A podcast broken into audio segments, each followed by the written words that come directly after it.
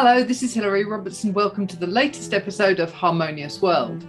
For this episode, I'm delighted to be joined by cellist Bion Tsang. His latest album features the Bach cello suites, performed on a rarely heard Stradivari cello. The complete set of six suites for violoncello solo was composed by Bach between 1717 and 1723, but actually they weren't heard in public until the legendary Pablo Casals performed and recorded them two centuries later, a hundred years ago. Now they're well known, and in fact, you would recognize many of the melodies. And this is a beautiful set performed absolutely perfectly by Bion and they were recorded at the Bastyr Chapel in Seattle, which has amazing acoustic. I'm grateful to Bion for sharing his time with me, and I hope you enjoy listening to our conversation.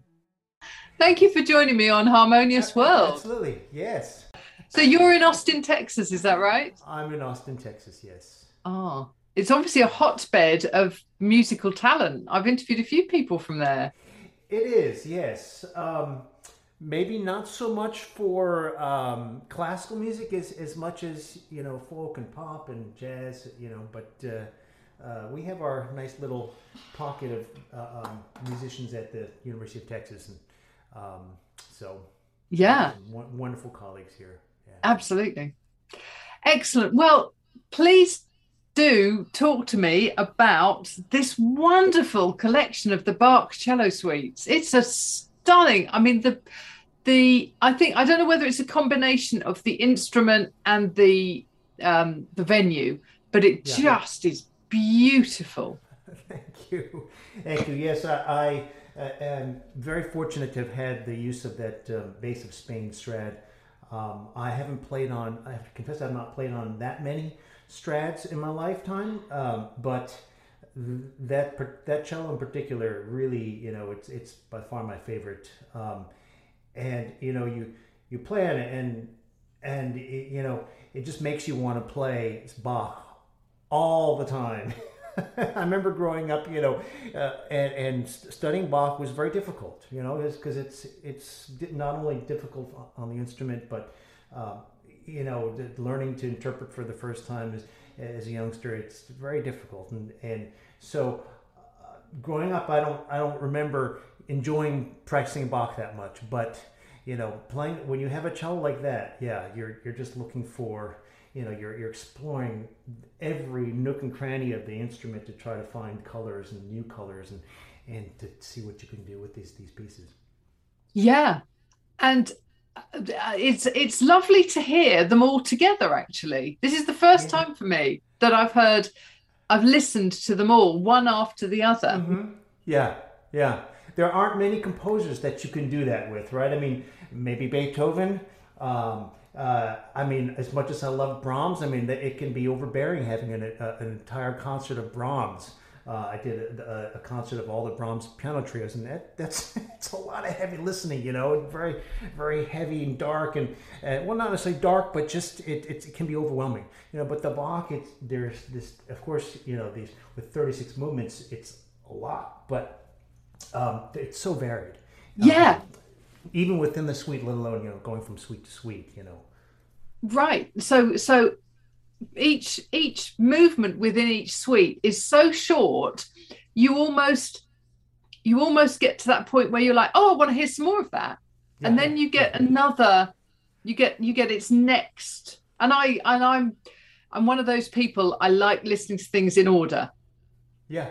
Yeah, absolutely. And you can see the the skill of Bach in in these things sit together beautifully. Yes, yes, and and you know we don't really know for sure uh, all the circumstances surrounding uh, when he composed these, but I think it's pretty evident um, that um, when when you look at the whole, all six, that he he must have conceived them at, I think all at once, really. You know, he had an idea of, of how it was going to progress, um, and you do see that it's incredible the development from beginning to end. And we know, of course, we, we, we know that it wasn't as if you know the first suite was written when he was a youngster, and and the last suite was written when he was an old man. Um, but yet, it almost seems like that's what happens with when you go from the first to the last suite. Um, so it, it, it's really remarkable what he, what he's done with these these six suites. Yes, and also the fact that they were they weren't performed much until hundred years ago. Right. That's right. Yeah. Um, I mean, w- when you consider that, uh, uh, first of all, the sixth suite was written for a cello that, well, to, to this day still doesn't exist. I mean, uh, a five string cello. I mean, uh, um, you can have one made, um, you know, take a cello and then you add a string to it. Uh, but that instrument didn't exist when Bach composed these suites. Uh, and then with the fifth suite, um, he used the, uh, the technique of scordatura, where you tune down um, one or more strings, and that was not really done with the cello. Um, so I think it's again, it seems pretty evident that these these suites, in a way, were um, like a mental exercise for him. You know, just thinking about what what might be possible, and so for uh, uh um, hundreds of years, I mean, the, the, the, the, they were they were available, but cellists didn't perform them. They really thought of them more as as etudes, exercises to to to, to learn uh, um, the instrument. But yeah, no one dared uh, to perform them until Pablo Casals came along. Yeah, and it is interesting, isn't it, that they they sort of fit somewhere between studies and musical performance, each one individually. Yeah, yeah. Well, I mean, we of course, the, you know, the cello repertoire is, you know, when you compare it to, say, the piano repertoire, it's tiny, right? I mean, pianists have so many etudes, you know, Chopin etudes, Rachmaninoff preludes, you know, that could be considered etudes, but they're really concert perform, uh, performance pieces. And um, so these suites um, are like those those piano pieces, which um, I mean, we we as cellists hang on to them as as studies just because we don't have very much written for the instrument by itself. Um, uh, so these are perfect in that sense that you can by yourself. You know, you don't need to, to play with a pianist, and you can work on every aspect there that there is, um, uh, uh not only instrumentally but um, you know, learning about melody and harmony. Uh, it's all there. You know, you don't need to have a pianist with playing with you, or let alone an orchestra, to to understand harmonically what's going on with these pieces. Yeah, yeah. I mean, that's that, that's the skill of Bach, isn't it? They're yeah. they're, they're just perfect musical Absolutely. pieces. Yeah. yeah. yeah.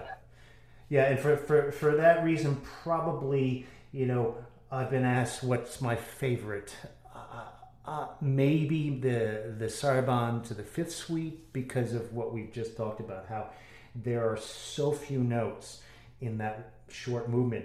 Uh, yet there's no shortage of, of emotion being expressed by those few notes. Yeah, yeah. It's interesting as well. I, I, I noticed when I went through them how many melodies are familiar. Mm-hmm it's interesting, isn't it? They've been they've been used, picked out for so many different things. Absolutely, yeah.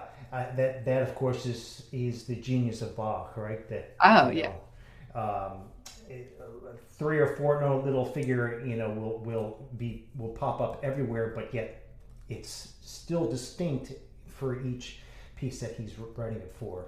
Yeah. Um, and you know, I remember um, my freshman year in college, and all we did was uh, for, for, almost the entire year uh, in theory class was to study the chorales, Bach chorales, and in particular we would look at those chorales which which had the same melody, but was har- were harmonized in seven, eight, nine different ways. You know. Right.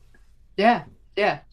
Um, people often ask uh, just as they ask why Shakespeare is, you know, long lasting and why Mozart had, you know, has that longevity. And I think it's just that the skill and the craft and yet there's still that creativity. Absolutely, yeah.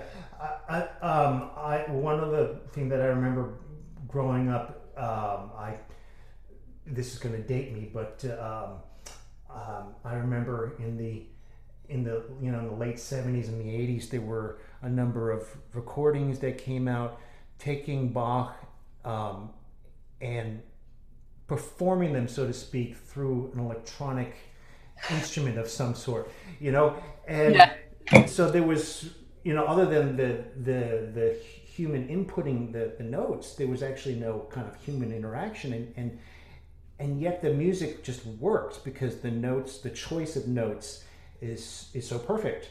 Um, so you've got bach works on that level yet bach also can um, uh, withstand if i don't know if that's the right word but can can take you know the the added layer of of practically almost, uh, any kind of interpretation that you want to, to, to be it uber romantic or uh, uh, uh, something that's just purely um, architectural, you know, so to speak. So um, that's that's the genius of Bach that you can have you can come from it almost any angle and and make it uh, make it work and make it your own. Yeah, indeed. Um, for the benefit of my listeners, can you give me a, a sort of brief potted biography of, of, what, how you've got to this point? Because you've you started young, you've pl- you've played with everybody. I started young. I, uh, uh, um, I started at the age of seven, um, and uh, um, my teacher that started me in I'm I'm a, a, product of public school system. We started cello in, in the public school system, and our teacher had a wonderful teacher had two two boys already in the Juilliard pre-college. So he suggested that I, you know, within a year go attend the Juilliard pre-college. So I, I did that from the age of eight until 17. Um, so that was, I think, enough conservatory. yeah. So from there, I went to Harvard uh, from an undergraduate, um, and where Harvard doesn't really have performance, and, and so I was studying music outside of the, the cello, so to speak. Um, and then I came back to back to dedicated uh, study of the instrument. I went to Yale to study with Aldo Parisot. Um, lived in New York for almost 10 years with my wife, um, and then got my job here at uh, uh, the University of Texas at Austin. Um, gosh, 19 years ago. This is my 20th year teaching here. Wow. Wow. And I think although people are, are often disparaging about performance versus teaching. Actually there's something you when you're teaching you never cease learning yourself do you? Oh absolutely. Absolutely yes. Um, i mean if, speaking of these Bach suites um, i've gotten so many ideas from my students that you know, it makes you want to go and record these suites over and over and over again and say, well, you know, I like I like that idea. Let me, you know, in this recording, I'll do it this way. And of course, that's that's the beauty of live performance is that you can do that, right? You can do it differently every time, um, and and uh, you know, your audience will want to come back for more. Um, I, I, for sure, you know, just even cellistically, you know, I, I think um, ever since I've been teaching I've become a more efficient player, partially uh, because um, with three, three children, um, you find you have no time to practice, and so you start thinking, well, what did I tell my student about about how to practice this passage? Maybe if I apply that, I, you know, I can save some time.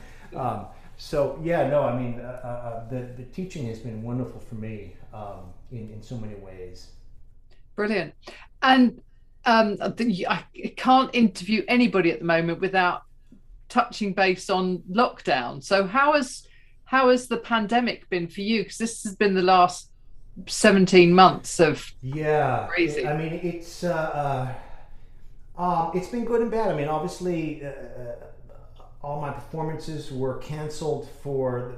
Um, uh, well, not all, but almost all my concerts were canceled for, for this entire time. Um, I managed to do a few um, um, virtual concerts.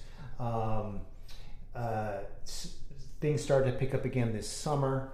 Um, but then, uh, for example, I'm, I'm, sp- I'm, we're supposed to go back to Glasgow um, next month to record again with the Royal Scottish National Orchestra, and that's just been postponed till January. And cr- we're crossing fingers that, that that's going to stay. Um, I just got um, messages this morning from British Airways that my flights have been changed, and so I don't know. I don't know if that's going to happen, but um, it, so that's been a, that's been an adjustment for sure. Um, on the other hand, you know, I, I've always been a, um, a positive glasses half full kind of person, and um, I've really appreciated being able to spend a lot of time with my family. You know, right. I've, I've, come to realize how much um, I was away, and and how much my kids really uh, wanted me at home. So, yeah. So that that was good, and and um, but yeah, 17, 18 months of it. Um, we dropped off our kids to school yesterday. Um, school started for them yesterday, and it's it's great to finally yeah. have some time to yourself again. Yeah, and and it must be lovely to watch them going into school to interact with. I mean, they're uh, obviously the learning, but it, but also the socializing Just, that they've absolutely missed. yes, yes, yes. That that that was that was the toughest thing for our kids was, uh, uh, um, yeah, just seeing them not be able to hang out even with their neighbors next door. You know, I mean that that's just that was so tough. Yeah. Um, but but at the same time, I mean, we found ourselves doing a lot more Zoom happy hours, you know, with colleagues, and we, you know, normally would say, oh, well, wait, you know, I'll see him in a couple months, you know, or see her, you know, a few weeks. Uh, but no, now now you know, with with with the with COVID, you know, that was not going to happen. So you find a way, right? And you, and, and yeah, virtually. Yeah. Uh, uh, it's fascinating I've been doing this since May last year. This was my this was my COVID project, and it's amazing how many people I think musicians tend to be tend to be glass half full because you can't make it through the business if you're not. Absolutely, yeah. yeah. And and I think that so many of us have found ways of just pivoting what we do and just yeah. changing it and and getting new stuff which is exciting. There's so much new music coming out. It's incredible. Right right. Yeah. Yeah and like for my students you know we had to find a way to make it work through zoom. You know uh, there would always be some sort of an issue you know be it uh, uh, you know not having the right equipment um, or just the internet you know shutting down and, and so you hear them in spurts. It's like did yeah. just did they just accelerate, you know, rush, you know, to twice the tempo? Yeah. You know, so, so you know, you, you find ways you, you ask your students to record themselves in advance, and then that becomes, a, you know, a whole whole new process of uh, listening to yourself. And, and yeah, and that's really important. and I think absolutely I think as yeah. musicians, it's very easy, especially. I mean, I, I'm not a I'm not a professional musician in that I don't that's not how I earn most of my living but nevertheless I'm used to playing where I just go along and I might you know I'll warm up and stuff beforehand and I'll do some practice whatever but I'm not used to hearing myself perform and I've had that's to do right. a lot more of that. Yes yes. And and you know when when um we kind of get used to just hearing ourselves practice, right? And and right. you hear yourself in your head, and it's like, oh, that sounds fine, you know, and then, and you're so focused on one aspect of whatever it may be, and so we lose track of the the, the big picture. And so, yeah, you know, having that third person vantage point is is so helpful. Absolutely. So, what's the future hold? Um, you're starting a new semester, I guess, at the university. Yeah, yeah, so this this so we're we're gonna start next week. Uh, um, we're crossing our fingers that that uh, um, we you know here in Texas it's a little crazy. I mean we uh, I don't know if you've heard that uh, our governor just got tested positive for COVID. Um, oh no! Yeah, yet he still you know will, will refuses to to uh, allow mask mandates in schools. Um, but UT is doing what it can to um, keep things safe for its faculty and students. Um, so um, we're hopeful that, that things will work out, um, that uh, we won't be going back to all virtual learning. Um, the uh, um, the spring for me is is pretty full with concerts that have been uh, some some rescheduled concerts. Um, but uh, remains to be seen what's going to happen, you know, with this Delta variant um, running rampant in, our country. Yeah. So. Yeah, we all just got to wait and see, really. Yeah. Yeah. Well, thank you so much for your time, Bion. I oh, really. Oh, my pleasure. It. My pleasure. Fantastic. Thank you for joining me on Harmonious World, and I hope you enjoyed listening to Bion Tsang talking about the album. Don't forget, there are links in the show notes to take you to his site and also to my social media. Please do follow me where you can and subscribe to the podcast so that you get to hear the latest episodes as soon as they're published. If you enjoy listening to Harmonious World, please do think about sharing that with your friends I'm gradually getting more and more listeners, and that's lovely to hear. There are some exciting plans afoot for both this podcast and for another that I'm going to be hosting. And so please do look out for information about that on social media. I have some amazing interviews scheduled in. But don't forget also that I have interviewed some incredible musicians. So please do look in the back catalogue of episodes. Please also consider leaving a review and rating Harmonious World on your preferred podcast platform. It really does make a difference. Thank you so much for listening to Harmonious World again. I hope you have a wonderful week and remember to share what you are good at to make this a more harmonious world.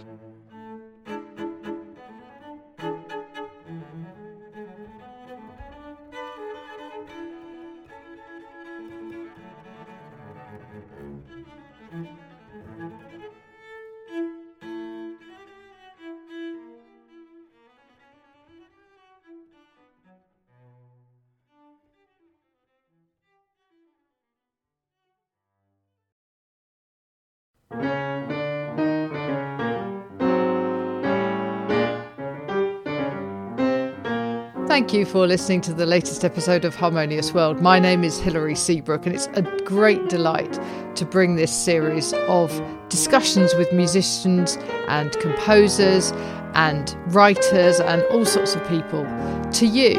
Obviously, there's no point in having a podcast if people aren't listening, and I'm very grateful to my listeners for doing so.